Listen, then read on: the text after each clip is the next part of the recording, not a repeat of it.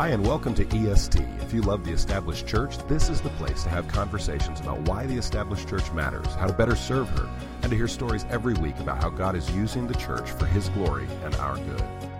The show is hosted each week by Sam Rainer, the pastor of West Bradenton Baptist Church in Bradenton, Florida, Josh King, the pastor of Sachse's Church in Sachse, Texas, and me, Micah Fries, the pastor of Brainerd Baptist Church in Chattanooga, Tennessee. We're glad you're here. Hi, and welcome to another episode of EST, the podcast for the established church by established church pastors. My name is Josh. I am the Josh in Texas that Micah was just referring to. And I want to say thank you. Thank you for listening. We know how busy you are. Most of our listeners are uh, established church pastors, and we know that you, know you have a crazy week. So thank you so much for listening to us. You know, this is an exciting episode, episode number 26, but it's not just exciting because it's episode number 26. This is exciting to me personally, and I'm sure Micah and Sam because this episode, we can officially say this, this episode is brought to you by the CSB. That's the Christian Standard Bible, and it is by far my favorite English translation, as I'm sure that uh, my co host here will agree. And if they don't, they're wrong. The Christian Standard Bible is uh, a brand new translation. It is an English translation, and we encourage all of you to pick it up. You can get it on Amazon. You can get it at uh, the Lifeway website, Lifeway.com, Lifeway.com, and um, and Christian retailers all across America, except for Family Christian stores. But every other one you can get it from. Before we move further with this, I think, Sam, it's important to note that Josh just shared with you and me that he loves the CSB so much that he matches the color of his leather CSB each week when he preaches to the color of his shoes. That's right. If what, what other what other way would you do? Would you That's do a that? man. do you do that, Sam? That's a man committed to his translation and his shoe, his shoes. fashion. You, you know, I, Josh. I I I'm kind of picky about my shoes. Mm. So I you know I I don't spend a whole lot, lot of money on clothes, but I will buy nice shoes. So, So I'm right there with you. So If you're the if you're goat wearing skin, black shoes, I'm I'm will you wear? Will you print? black shoes, brown Bible. Uh, you know, it's kind of a no go, right? Oh my! Good gosh! So one of the things that Christian Standard Bible has, and I'm looking at mine right now, is they have a black goat skin version and a brown Mm. goat skin version, and they are just awesome Bibles. They are just beautiful, and you should pick up both. You should pick up a black one and a brown one so you can match your shoes. And, and I've got to tell you, listen, our whole family loves the CSB. The, it's not just the translation, but the printing is, is fantastic. My kids love the kid versions. My sons all have one each, and then my wife picked up. Uh, she prefers the thin line, but she also picked up a copy of the She Reads Truth uh, version, and it's just fantastic. And for our Spurgeon fans out there, which I know there are several, the Spurgeon Study Bible by CSB is coming out pretty soon. You can already pre-order it. There's a study Bible. It's fantastic stuff. We love. I personally love the CSB. If you're if you're not a new listener to the show, you know that already. We're just so glad that they are making this particular episode possible. But we've got another topic we're going to talk about today. Today, as we record this, this is the Wednesday before um, Easter. So, you know, you've got Monday, Thursday, you've got Good Friday. I don't know if Wednesday has a special title. Uh, um, maybe I want I went to the wrong seminary. But the two guy, uh, my two co-hosts are just staring at me. So maybe we don't have a special Wednesday title. It's Podcast Wednesday, the the week, uh, the day before. So we're going to talk about Easter services as sort of a topic, but really what we want to hammer out is this idea of changing your services. Let me let me say it in a negative way. You you've heard the term creaster, right? Those are the people that show up at your church just for Christmas and Easter. Those are just those folks. Should you change? Should you modify? Should you schedule out just a ton of stuff to minister to these people? I mean, the reality is this, and I'll and I'll go ahead and say this. These folks have been coming to your two services year after year after year. Almost all of them have done that. They've heard your sermon year after year after year. They've picked those eggs. They've seen that Santa. They've taken a picture with that guy with ears, and uh, I don't know if it's working. So I don't know. I mean, we can we can talk about several things. You know, dropping fifty thousand eggs from a helicopter, whatever we want to talk about. The question is, how much should you modify your services for holidays, and uh, not or not? Sam, you want to take lead on this? How much? Yeah, we don't we don't modify them much. Um, we add a sunrise service, which I love. I love the sunrise service. I'm all about the sunrise service. You know, low key, stripped down. Uh, you know, it, the sun's coming up. I'm not even a morning person, and I'm I'm I'm excited about the sunrise service. So that is one thing that we change. I don't know that I'd want to do it every week, but um, but we'll have you know it'll be a smaller service relative to our other services, but I'm, I'm okay with that. It's outside. It's just and we of course we live in Florida, so you know this time of year it's a little warm, but it's like absolutely perfect in the mornings. So Do y'all do it on the Um, beach? Oh, I'd, I no, we do it on our campus because we want people to come to our location. But but that's not a bad idea. I think that it's I too late. go to that.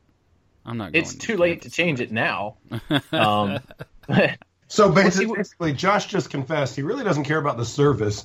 He doesn't care about your message. He just wants to go hang out on the beach. the experience of worshiping Jesus on the beach would be awesome. That'd be fun. okay, that's a nice save, Yeah. Josh.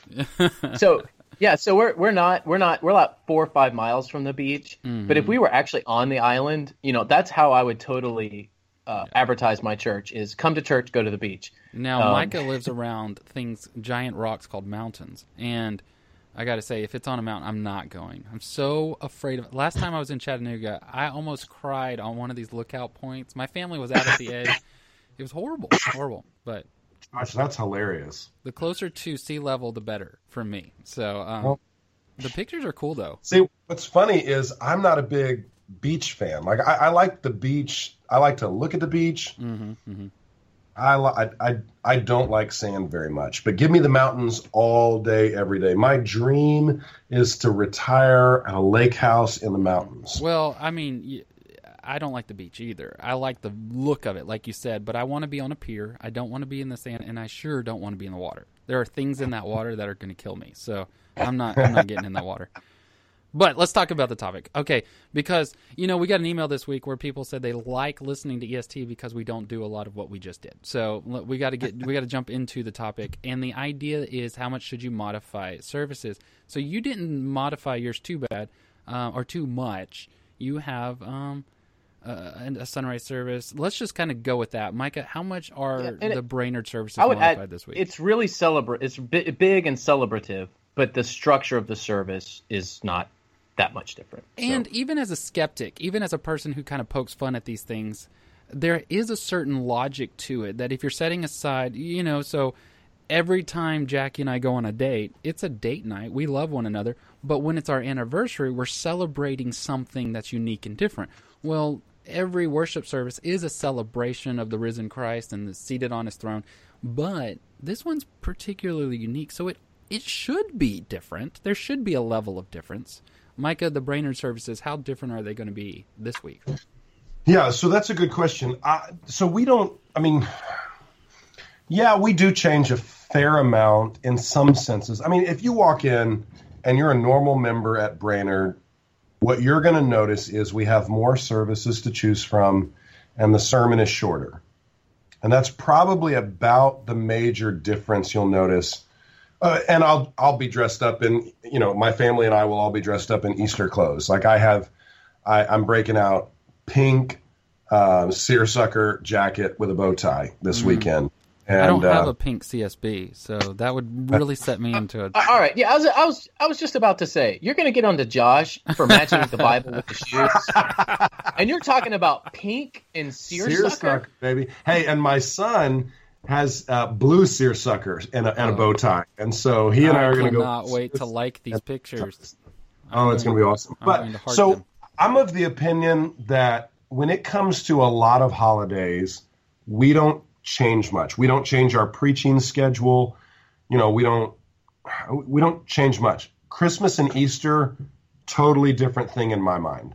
We um we go all out Christmas and Easter. And even if Josh, I know your cynicism was coming out, they're the same people who have been there year after year after year. My argument is, yeah, but they're there. Mm. And the rest of the year, I don't get a shot. You know, the rest of the year, they're not there. And you know, I, I could be cynical and say, well, they've heard it a thousand times. Yeah, but maybe this would be the time they're going to hear it and believe. I mean, I don't know when the Spirit of God is going to work in their heart in, in a particular way and they're going to believe. And so I told our people, I said, guys, we, you know, we want to do well every week, and we, and we, um, we try and you know every worship service we design is with the believer in mind because you can't worship if you're if you're not a believer. So we even our easter service is, is you know created with the believer in mind but we still are very cognizant this weekend that 35 to 55 percent of our audience are going to be non-believers. And um, and so we do we'll do two extra services on easter weekend so we'll have a total of seven services this weekend plus we'll do two good friday services so between Good Friday and Easter, over Friday, Saturday, and Sunday, we'll have nine separate services, um, and I'll preach six of those nine over the weekend. And uh, and so you know we do that intentionally. We we did add a Good Friday service a, a year ago, and we do it again this year. And I've done it at previous churches.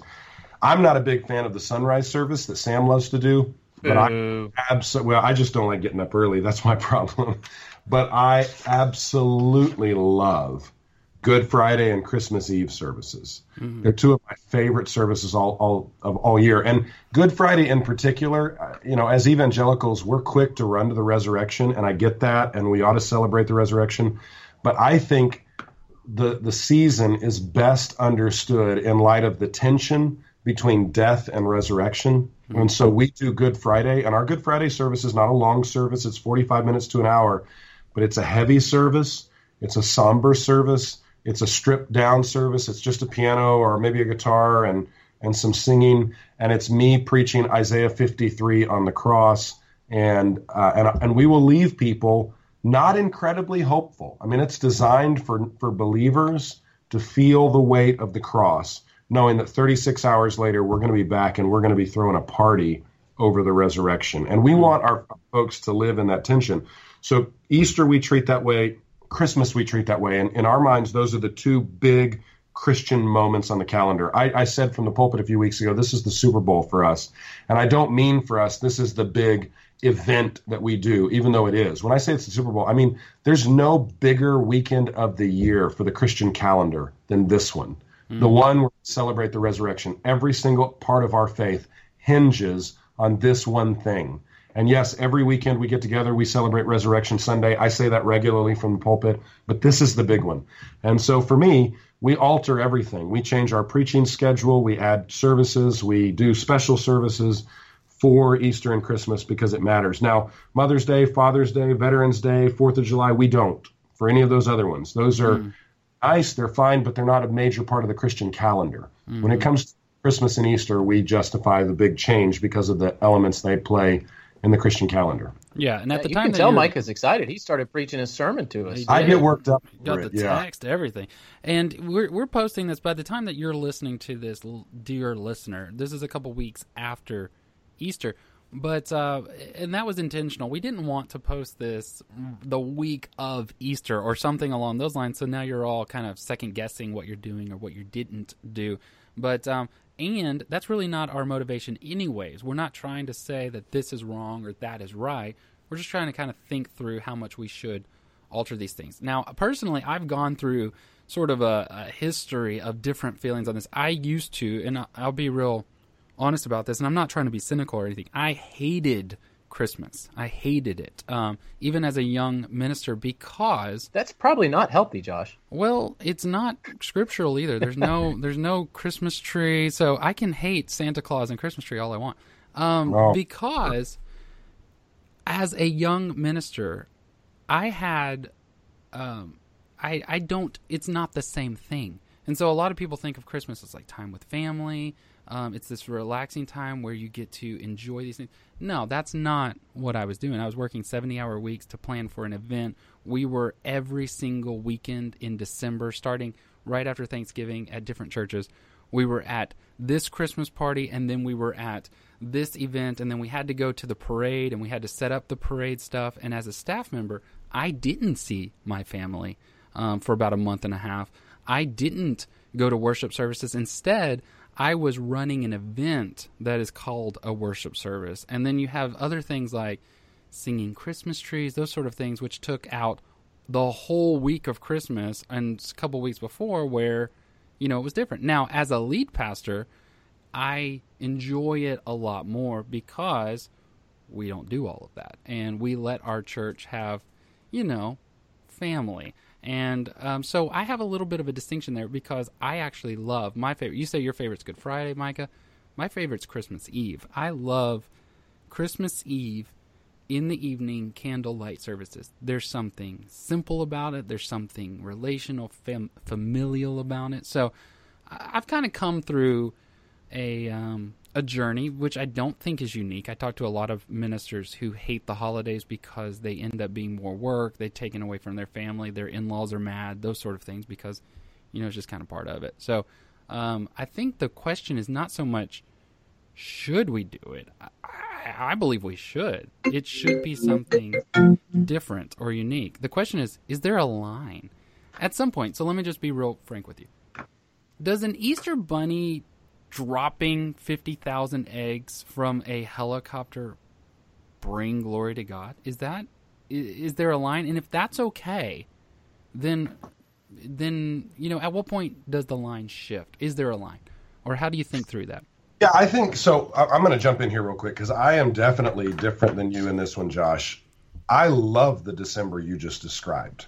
That's like packed with tons of events and we do a different focus every weekend in worship. And and we do as a we started doing this years ago. This goes back to again another element of the liturgical ca- calendar. I love good friday and and but we you know and, and we even have some elements of lent that we my wife and i are doing a, a daily lent devotional time during this time right now. But i love advent. And to me advent is um, the um, is the antithesis to consumer Christmas.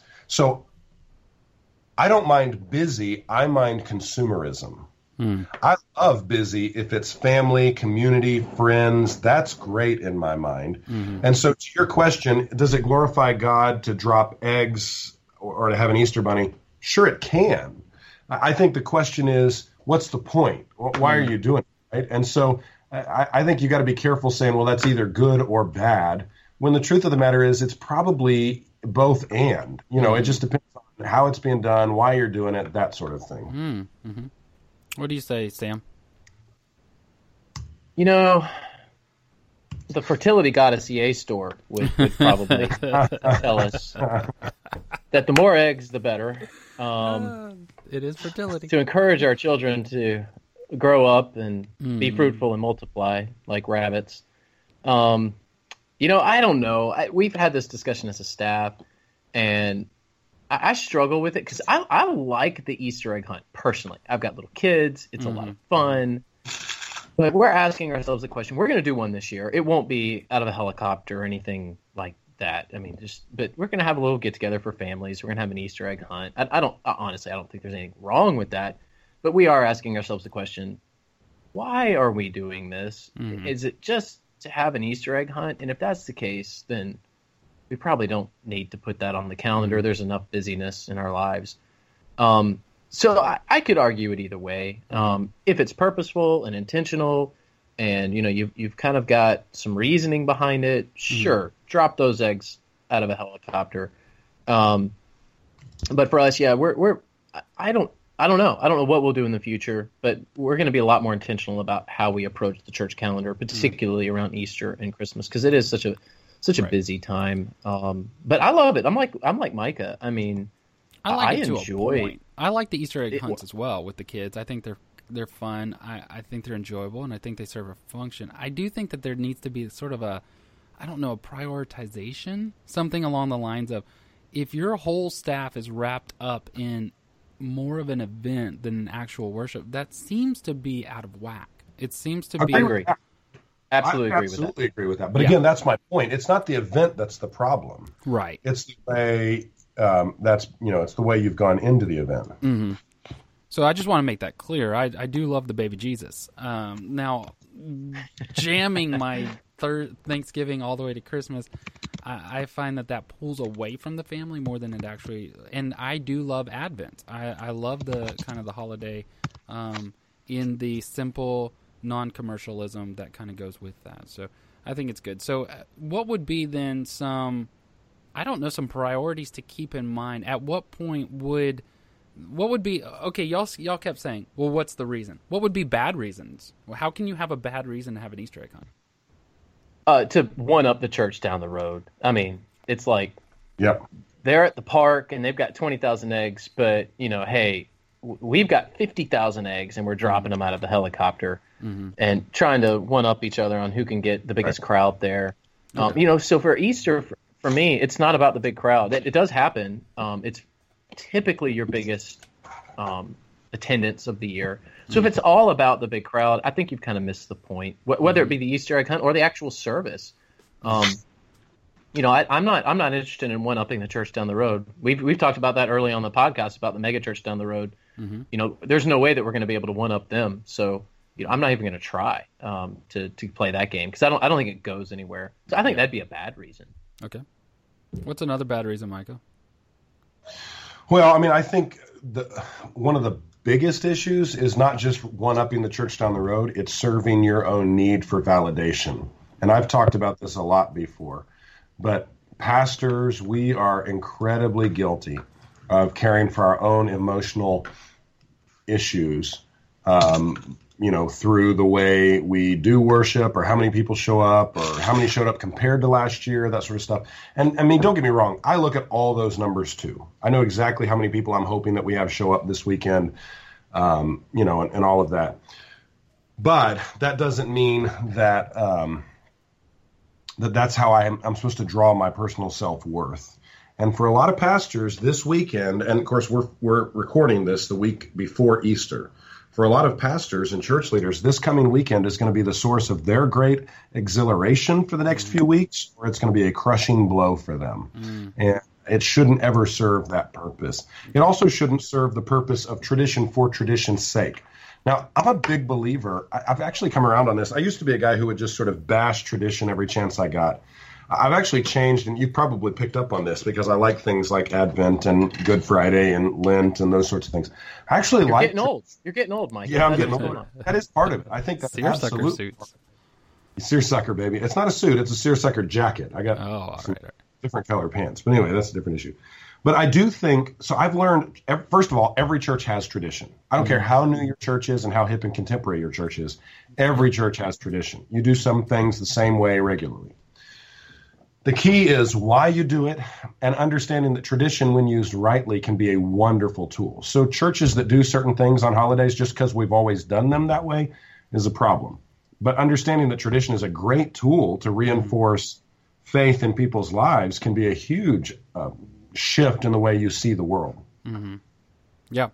I think these are great points, and I think it's just something that we need to constantly be thinking through. It's also something that we don't need to bash. As you kind of mentioned, no matter how cool and hip and trendy your church is, I mean, you everybody thinks they're so novel to have their Easter service down at the local, you know, minor league baseball park. It's it's been done. It's not novel, and so or the Easter egg drop or something like that. All of those are good, and I think that that's the overarching thing that we're saying here. They're fine. These are good things to do, and they're fun as long as you keep, you know, the main thing the main thing. And I think the the part of me that just kind of um, recoils is sometimes it's hard to actually see that the main thing isn't the entertainment of children during these seasons or the commercials.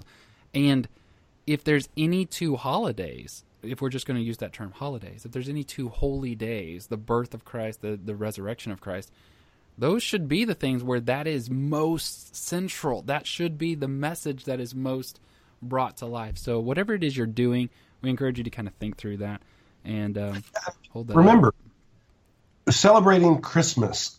See, and this is where I would say, Josh, celebrating Christmas from Thanksgiving to the end of the year, if done well, is a tremendously refreshing opportunity for us to slow down rhythmically. This is what I tell our church about Advent. The reason we celebrate Advent is because it forces us to slow down every week and contemplate the purpose behind Christmas, the birth of Christ, the coming of Messiah.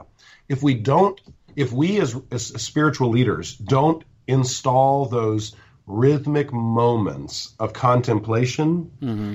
Everybody will run through Christmas and run through December. They're going to go through December being bombarded by Christmas anyway. Mm-hmm. If we don't take advantages to help the church slow down, take a breath, and think about why we do what we do, then all they're going to hear is materialism. Because everybody's mm-hmm. preaching to the sound of the season all day, every day through that whole month.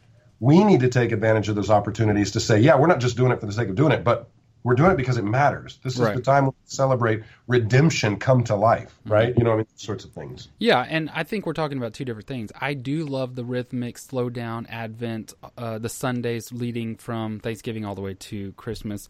Those are great. What I'm talking about is the the Christmas special, the the presentation that's going to take three weeks, and all staff are required to be at every single showing of that event. You've got the in a nativity tuxedo. walkthrough In a tuxedo. in Don't a forget, you got to be tuxedo. there in a You've got- tuxedo. You've got the the Christmas walkthrough. You've got the uh, pictures with Santa on this Thursday night. It's not slow. There's no rhythm to that at all. It's a constant movement, all drummed up to kind of. Uh, I'm all for slowing down and rhythmic, but what I see in a lot of churches is nowhere near close to slowing down and contemplating. It is a fast paced, over the top sort of presentation. So But my point is, I guess my point in all of this, the schedule's not the problem. Mm. It's leadership that's the problem. Mm. How are you leading people through the schedule? And sometimes leadership means we need to slow things down and take things off the schedule. Mm. Sometimes leadership means we need to add some stuff to the schedule. But I don't think the schedule is nearly as much the problem as it is leadership leading well through the schedule. I think that's great. Final thoughts, Sam. Happy Easter. Happy Easter, Go hunt those eggs. go hunt those. Go hunt those eggs and go get you a goat skin CSB. Get you any of the CSBs. They're so fantastic. Absolutely, they're they're incredible. I bought one for my wife last week. I've got multiple. I have two copies sitting on my desk right now. I do as well. It's not, um, and I say this without any sort of reservation. It's the best English translation that you can read and study from, and provide for your members at your churches. So go check that out. We're so thankful for um, CSB making this episode, and hopefully others possible. You know who would probably have a great opinion on the topic that we just discussed? Mr. Ken Holland. He's the executive pastor at University Heights in Huntsville, Texas, and he follows us on Twitter. And I'm sure that he has a fantastic opinion. We just we think he's a genius just because he listens to EST and want to shout out to him and all of you who are following us on Twitter. If you are not yet, check us out. We are at EST Church. And again, as we've said before, one of the best ways that you can show your appreciation for what we're doing here is to rate, review, and subscribe on iTunes. That just means the world to us. Thanks again. I'm Josh. That's Sam. That's Micah. And we appreciate you listening to EST. We'll chat with you next week.